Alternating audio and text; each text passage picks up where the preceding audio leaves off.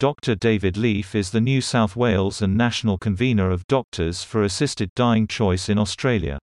He is a primary care physician with a busy practice in Sydney. David is a visiting medical officer at several nursing homes in North Sydney and is actively engaged in palliative care medicine. David served in the RAAF as a retrieval doctor on for overseas deployments. He also works one day per week as a medical educator teaching on the Rural Generalist Specialist program. He also has postgraduate qualifications in emergency medicine. Good morning, Mr. Blakely. Thanks for inviting me on board. Well, I'm a doctor too. How could I forget? But you are a medical doctor, and you're my medical doctor. I am. I which is a great thing. Dr. Leaf, just give me a quick summary of your career in the medical profession. Where'd you go to school? What do you do? And what are you doing now? Well, we don't call it a school in Australia. We call it a university. Uh, I went to the University of Newcastle Medical School um, in uh, just north of Sydney. Um, and I was in the fourth year of intake in that uh, university uh, as it was quite new. And it was the second problem based learning medical school in the world after um, one in Canada at McMaster. Uh, so instead of uh, it being um, we, us being spoon fed information, then being expected to uh, feed it back, we were encouraged to go and uh, source our own information um, and uh, uh, learn learn how to solve problems and gaps in our knowledge as they came up, which has served me well over the years. Um, so I graduated in uh, the end of 1990 and was an intern in 1991. So this year I've been a doctor 31 years. And so, um, would you intern in?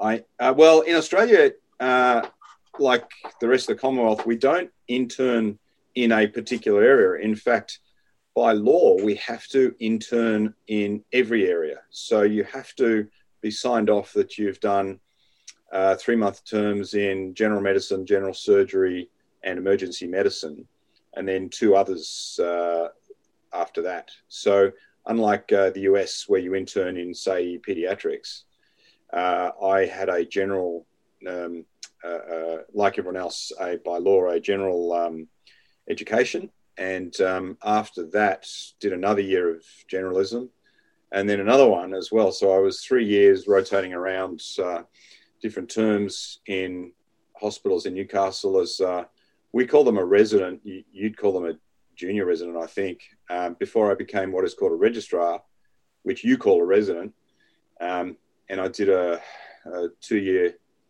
registrarship in internal medicine before I decided to become a primary care uh, doctor. Uh, in Australia, that meant that I had to do a three-year specialist training program. After so that, I, I know you do a lot of work in rural areas. You yeah. have some military background. Tell me yeah. about that. So after the uh, the uh, fellowship in general practice, uh, which is a three year degree, I did another year's uh, extra qualification because I was working in in a, the country in rural New South Wales, and I got another residency um, uh, board certification, whatever you call it. We call them fellowships in rural medicine, uh, which means that you have to do extra training in uh, emergency medicine, obstetrics, um, retrieval, that kind of thing. Uh, and so after that, I worked for another eight years in uh, rural New South Wales. I got um, to the point uh, in about 1998 where I was um, wanting another challenge and joined the Army Reserve here. Uh, for two years and would go out uh, into the bush, learned how to be a soldier, learned how to use firearms, um, and use my medicine in a uh, military remote context, which was interesting. But just down the road from where my practice was, was a tactical fighter base uh, for the Royal Australian Air Force. And uh, one thing led to another, and I transferred over to the Air Force um, in 1999. Uh, and um, uh, within um, one year, I'd done three interstate courses and then was deployed to uh, East Timor, um, uh, which was the uh, uh, uh the deployment called Interfet, where um, the Australian and international forces supported the very new country of East Timor after it developed in, um, was able to achieve independence after a referendum. That was my first experience in the um, in the deployed environment. Dili, the capital of East Timor at the time, in well, I got there in January 2000.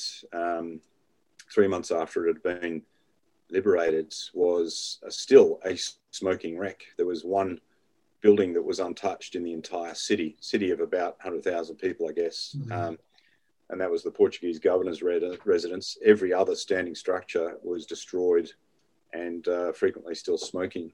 So my job was to uh, coordinate and perform aeromedical evacuations within the islands of East Timor for the UN and uh, Australian uh, Air Force uh, teams, and then also take them back to Australia if people were unwell. Um, um, I did that uh, uh, again twice in 2001 and 2004. Uh, and, and in 2002, I did a different deployment to a country called Bougainville, which is off the uh, northeast coast of Australia, which is another emerging country looking for independence, uh, which it still is, incidentally. But in 2004, during my deployment, uh, which was when I left rural general practice, and I, I had the idea that I was going to join the Air Force full time as a doctor. I went over there supposedly for a, a one month um, relief term. Uh, that became four months. I stayed there for four months, and right at the end of it, um, I was in a helicopter that crashed uh, in the mountains, and um, uh, I was mildly, slightly injured, but two of my crew were very seriously injured, and uh, I had to um, uh, treat them and retrieve them. And the events around that um, eventually persuaded me that perhaps uh, that kind of lifestyle wasn't for me. So in 2005, I came back and uh, decided to do a residency in uh, emergency medicine. So I was uh, rotating around uh, emergency departments and intensive care units uh, for the next 12 years in, in Sydney. Um, Interesting. And that kind of background, particularly military and emergencies, brings a lot of death that you see. And that's the topic that we're going to talk about now and how people go out. Uh, the trauma of dying and the trauma of watching dying and being a friend or a colleague of someone dying is pretty difficult. All of us, at least my age, have experienced it. And our topic today is some people call it the right to die, some people call it voluntary or assisted suicide. What are we talking about in terms of the general discussion about people leaving the world on their own terms? What is what's the vocabulary? Okay, so what I'd like to talk about is what uh, we're trying to achieve in all Australian states, and uh, the US has achieved in 11 states so far, uh, is called voluntary assisted dying. So that is exclusively for people who are uh, facing imminent death. And the definition of that slightly varies between different jurisdictions around the world. But generally, it relates to people in their last six or 12 months of life because of some terrible terminal illness. Um, sometimes it's uh, cancer, most often. Sometimes it's a neurodegenerative disease like uh, motor neuron disease, um, severe multiple sclerosis, where people's uh, suffering to them is intolerable. And so for them, death is the better of two options because staying alive results in them experiencing symptoms. And I'll talk about what those symptoms can be because it's not what you think. Results in those people experiencing symptoms which are intolerable and cannot be relieved by even the very best palliative care or medical treatments. And so um, the symptoms we talk about are, and most people, when they think of assisted dying and the right to die, think of pain, people whose pain is intolerable. mm-hmm. and un, uh, unrelievable by medical science. It's on the list, but it's actually surprisingly not at the top of the list. Really? Yeah. It's probably about number three or four if you survey dying patients or people who've chosen to avail themselves of assisted dying in legislations where it's um, legal. Um, yes, top of the list is what they call an existential crisis. So these people and their families know that they are dying. They are on a one way street, and there is nothing that anyone can do to prevent that. And they um, are heading towards a death which often they've had, don't forget, they've had experiences of other people around them dying. They've seen mm-hmm. friends and family and maybe other people at the clinics that they visit um, who die in various states of um, distress, um, and they don't want to go there. So it's a, it's a conscious decision. Correct. To go someplace, not to stop being something, if you know what I'm saying. Yeah, and, and that's exactly right. What what these people will tell you is that they want to have some element of control. They, they, they are being controlled by a disease or diseases that um, are depriving them of the life they want or wanted. Mm-hmm. And um, they want to uh, regain some aspect of control in this journey. And it's interesting, an interesting stat that demonstrates this is that about, this is from Oregon, and this has been the case since 1997, 24 years ago to date, where it was uh, first um, legalized. And it's still remained remarkably constant and internationally as well, that 30% of people who get authorized to have medicine in the house, which will result in their death, will never use it and it's because they leave it on the shelf as a um, in case of emergency break glass. It's it's a thing that they will use if they truly feel that things have gotten out of hand, and often they die from other things, intercurrent mm-hmm. illness or the um, the progression of the disease. But they die, and they will tell you that they feel comfortable that it's just there. So they have some degree of control over this this monster that's taken over their body. Now, these are people who get these medicines legally or illegally, but have them to control whatever it's going to hurt, right? Right. Well, so no, no, I don't know about illegally. I'm sure it's legally that, that this is people who've gone through the the uh, process within their jurisdiction. Uh, okay. They've been authorized to have the medicine. Yeah.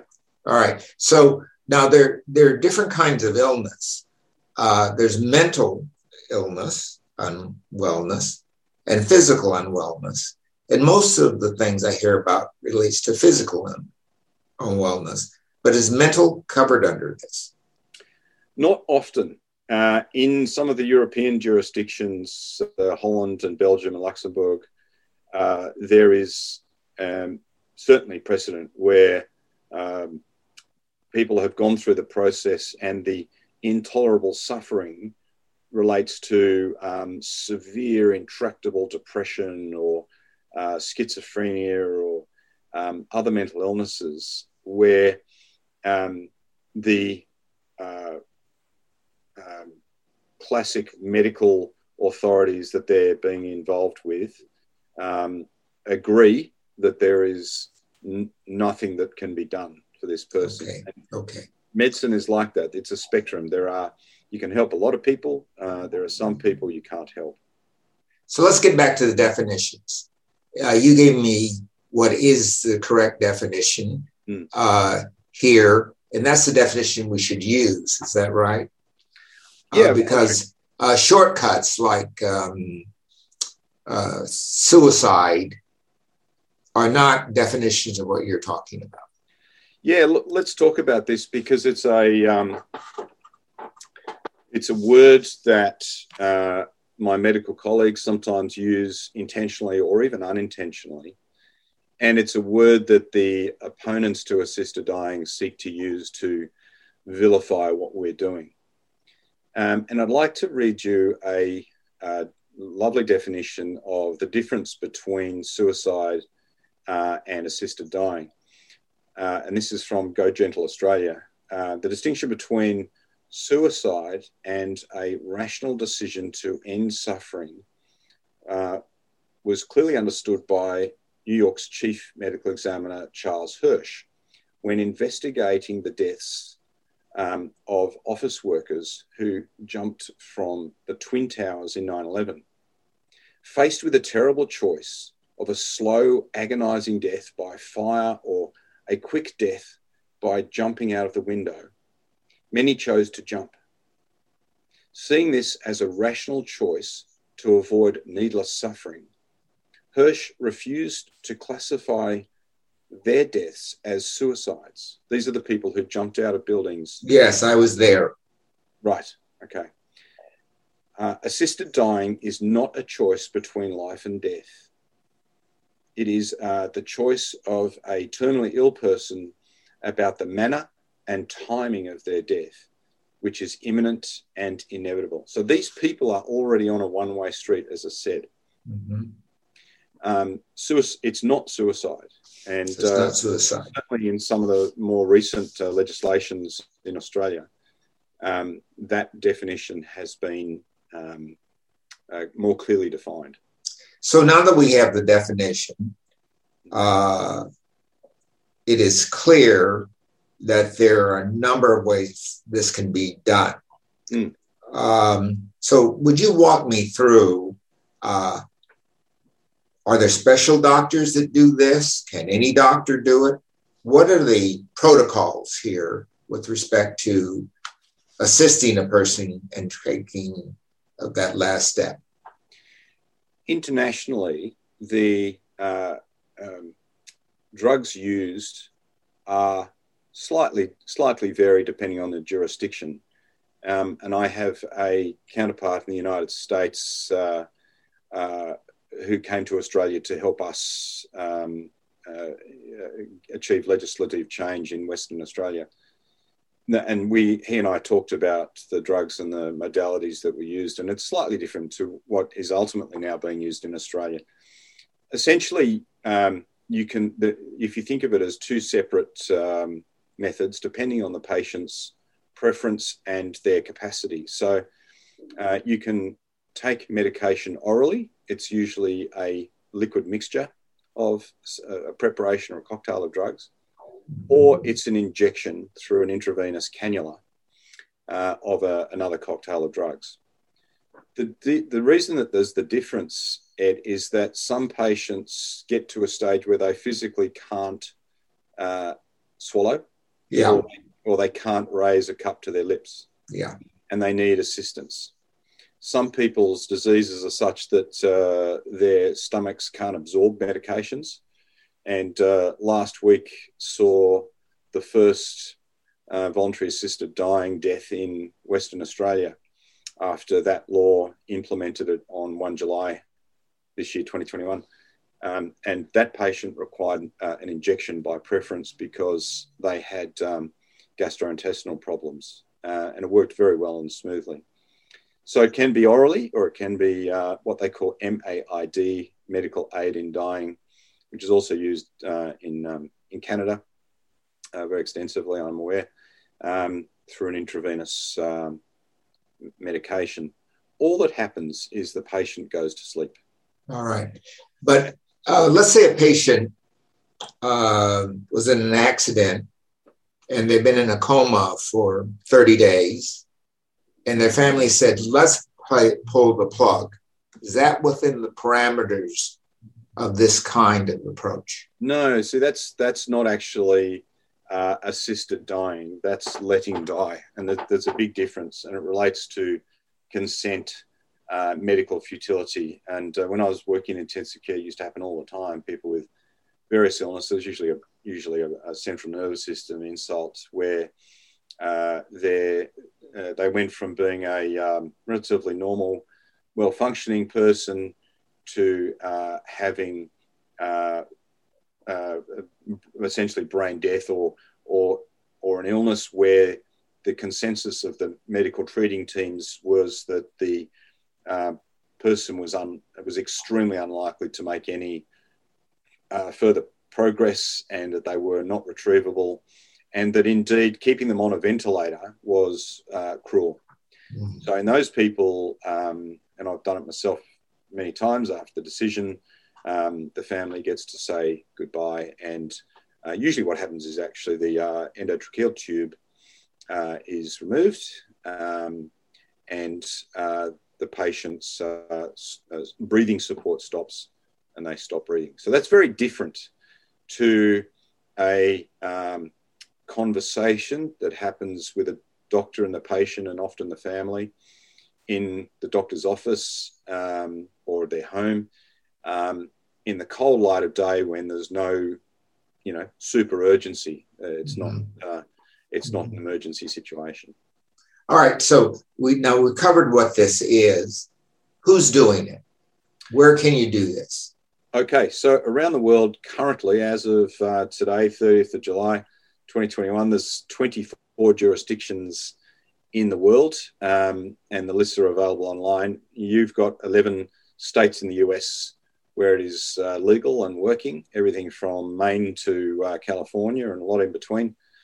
Um, in Australia, we've got two states actually doing it at the moment, and another two where it's now it's legal and there's an implementation phase where doctors are being trained up. In answer to a question you asked a little bit before, any doctor can do it. It's really uh, where you get trained to um, uh, comply with the assessment and paperwork process, uh, mm. ensuring that uh, the state's um, uh, processes are adhered to.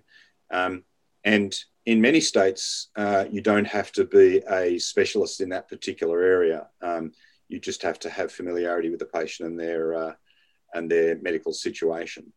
All right. So um, it sounds like this is going to become general because when California and Maine adopt something in the United States, everybody else in the middle crumbles to it because if they don't, people go those other jurisdictions and get, get it done either way. So it's like abortion. If you don't have an abortion in Alabama, they just go to Texas.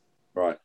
Um, but is there any national legislation here that prevents the actions of a state? There is in not. Uh, in in Australia, the uh, responsibility for health is a state matter. Uh, there is some um, blurring also because two Australian states are actually what they call territories, which are actually administered by Canberra, the federal government. That is the ACT, Australian Capital Territory, and the Northern Territory. And the current Conservative government of Australia will not allow those two jurisdictions to introduce assisted dying laws. In fact, the Northern Territory was the first state in the world, apart from Switzerland, where it's been active in since 1940 doing assisted dying. So it's like Washington, D.C. You can do it everywhere, but you can't do it in D.C., right? Well, you can now in D.C. I know, but in the old days, D.C. was captive of the federal law. Right. Yeah. Yeah. So not being so, a state. So and Puerto Rico as well. 1995 had uh, assisted dying legislation. Uh, three patients uh, availed themselves of that before the then new conservative government um, uh, flexed their muscle and overrode them, and they haven't been able to um, reverse that, and that that looks like it's coming. Um, so uh, and I can see from the documents you've provided me, Go Gentle Australia, that this is a movement and it's uh, really catching fire. Yep. Are all the states in Australia considering this now? Yes. So as of today, um, there's two remaining states that haven't uh, legislated yet uh, Queensland and New South Wales. Queensland uh, goes to the vote in six weeks' time and New South Wales sometime later this year. I say we're being locked up in COVID. We hope it's earlier. yeah, I think it's going to be a little bit later than earlier. But uh, yeah. look, as you say, Ed, there's a there's a massive mood for change. The polls of uh, our society are the same pretty much internationally. But in Australia, it's between 80 and 85% support for a Oh, boy, that's better than uh, homosexuality. It's better than a, uh, than uh, marriage equality, yes. Yeah, so marriage equality, yes. The, final the final marriage equality vote in Australia was sixty two percent or thereabouts, um, which became legal a few years ago. So this has much, much, much more popular support, and I think it's because most people, most adults, have got have had some sort of contact with dying patients uh, in one form or another, grandma or their spouse or whatever, and they've seen how how deaths can occur. And look, it's not for everyone. Um, palliative care often does a fantastic job, um, and their, their, treating doctors do a great job, and sometimes pay, people uh, just want to go through that process. But there's a small number of people where uh, assisted dying is is really what what they want, and they they are aware of where it's going to go. They don't want various forms of medical intervention such as chemotherapy, and they want to nominate a nominated time and date of their choosing um, where they can uh, they can pass away. All right, I have another question. There are industries that are always involved in things, and as a lawyer, I'm aware of this. The insurance industry. Yeah. Uh, if I elect this procedure, uh, do I still get my insurance payout? because uh, the insurance policies generally say suicide, taking your own life, is excluded as a form of dying. Uh, have you had any pushback from the insurance industry, or are they on side with this? Not at all. And as far as I'm aware, uh, in Victoria, where they've been active for two years, uh, there haven't been any problems with it. I, I, I'm happy to go and research that properly, but bear in mind that the, the thing that's killed them isn't suicide and it's not recorded as such on their death certificate. Uh-huh. Uh-huh. That makes a big difference. It's the actual disease that they died from. Yeah. And that's not playing with words, it's reality.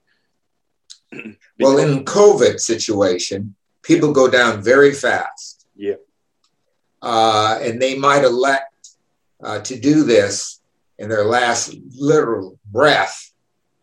Uh, but they are going down the slide anyway.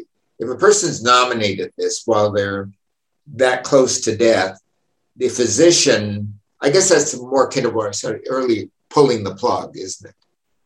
Yeah, look, it's not really the same. And people, people suffering a uh, acute illness aren't really going to qualify for this. Um, there's, there's even if the paperwork and process is expedited, some the fastest you can really do it in is you know a week, maybe two weeks. Um, and with COVID, uh, it's just not going to cut it. It's too um, fast. All right, go through the strictures that are applied in utilizing uh, assisted dying.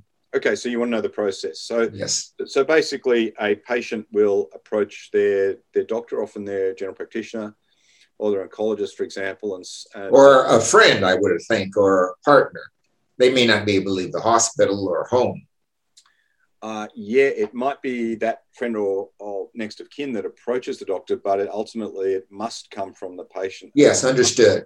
They must be a, um, a actively involved, consenting adult uh, with what we call full capacity, mm-hmm. uh, and they have the um, the desire uh, to avail themselves of the process they are informed fully of all their options, not just assisted dying, mm-hmm. uh, palliative care options, uh, active medical treatment options. Uh, that discussion uh, can be once or many times. Uh, they can opt out at any time. They uh, apply for assisted dying. The what's called the um, coordinating doctor, doctor number one, let's call them, say me, fills in the forms uh, and records the conversations. That uh, doctor then has to engage what is called a consulting doctor, doctor number two. Um, and they have to be a real doctor, Ed, not like uh, Dr. Blakely. They have to be a medical doctor. Uh, and that doctor will then um, assess the patient and the patient's uh, medical records um, and write back that they concur or agree with the assessment that uh, all the relevant uh, steps have been uh, adhered to, the patient is competent, um, and we can talk about that in a sec, uh, and they agree. The coordinating doctor then applies to the licensing board with all the relevant information. The licensing board then deliberates and authorizes or does not authorize the release of. And who's the board? Where's the board from? So they're, they're a, a, state licensing board. In Victoria, for example, it's part of the Victorian Health Department. So, so there's a board like there is for surgery and things like this. Is is it a certified board, like a uh, practice board, or what kind of a board is it? It's called a board, but not in the way you're thinking. Let's let's call it a, uh, a committee. A committee uh, whose job is specifically designed to assess the um, uh, the process for, for, for these patients. In each case? In every single case, yep. And they, they, they frequently are comprised of lawyers, doctors, uh, and other health bureaucrats. Okay. And their job is to make sure that the uh, legislation has been adhered to. Uh, the correct medical decisions appear to have been made by the documents supported, supplied, and then they write back to the, cons- the coordinating doctor uh, and uh, give a green light to the release of uh, the medications required. Now, at that point, there's absolutely no compulsion for that patient to go ahead. And as I said, about 30% of people don't. Um, but if they do, uh, in Victoria, what happens, which is an unusual state internationally, the uh, health department's pharmacy department will actually drive to the patient's home, wherever that is in the state. Uh, and it's a big state, and that can be sometimes hours out of the capital city, Melbourne. Um, and they will um, deposit the medications in a locked box with a key, and uh, the patient and their doctor is informed on how to do it. And there's bottle one, bottle two, bottle three they have to be signed for, and after they're used, they have to be um, um, accounted for in the same way as other uh, legislated uh, uh, accountable drugs, such as morphine. Um, and then once the patient has used the medications and passed away, the, the process is then reported back to that board or committee uh, to make sure that the um, process was adhered to again uh, and the doctor um, can issue a death certificate as well. Oh, okay. It's a, a very, very thorough purpose, but let's go back through it. Uh, first, a person has to be dying, a one way street. There's no other choice. Well, it's interesting. Um, in the New South Wales legislation that's coming, um, it actually talks about is suffering a, a unbearably. Um, and it actually doesn't use the word terminal. So that gives us some flexibility as to um, uh, the, the, definition, and um, uh, it, it, will be mainly used for terminal patients, but it can be things such as uh, you know people with severe multiple sclerosis or severe motor neuron disease, where that death could take a long time. Yeah, but it's uh, not suicide, like a person jumping out of a window uh, because a gorilla is chasing them. Correct. Um, or they don't feel good that day. Uh, it is an active act which is administered by a third person, not the person, not their spouse, not their nurse, but an attending physician who's qualified to do so, yep. who is supervised in that by another physician, and then a board's involved. So yep. there's a lot of um, protocol here, yep. a high quality of care, and decision is with the individual, not the system. Correct. It's it's driven by the patient. It's something that's done in the cold light of day. It's not done in the middle of the night as a uh, something we hadn't even thought about 12 hours ago. Uh, it takes days to deliberate on and think about. And uh, are you sure? Are you sure? Are you sure?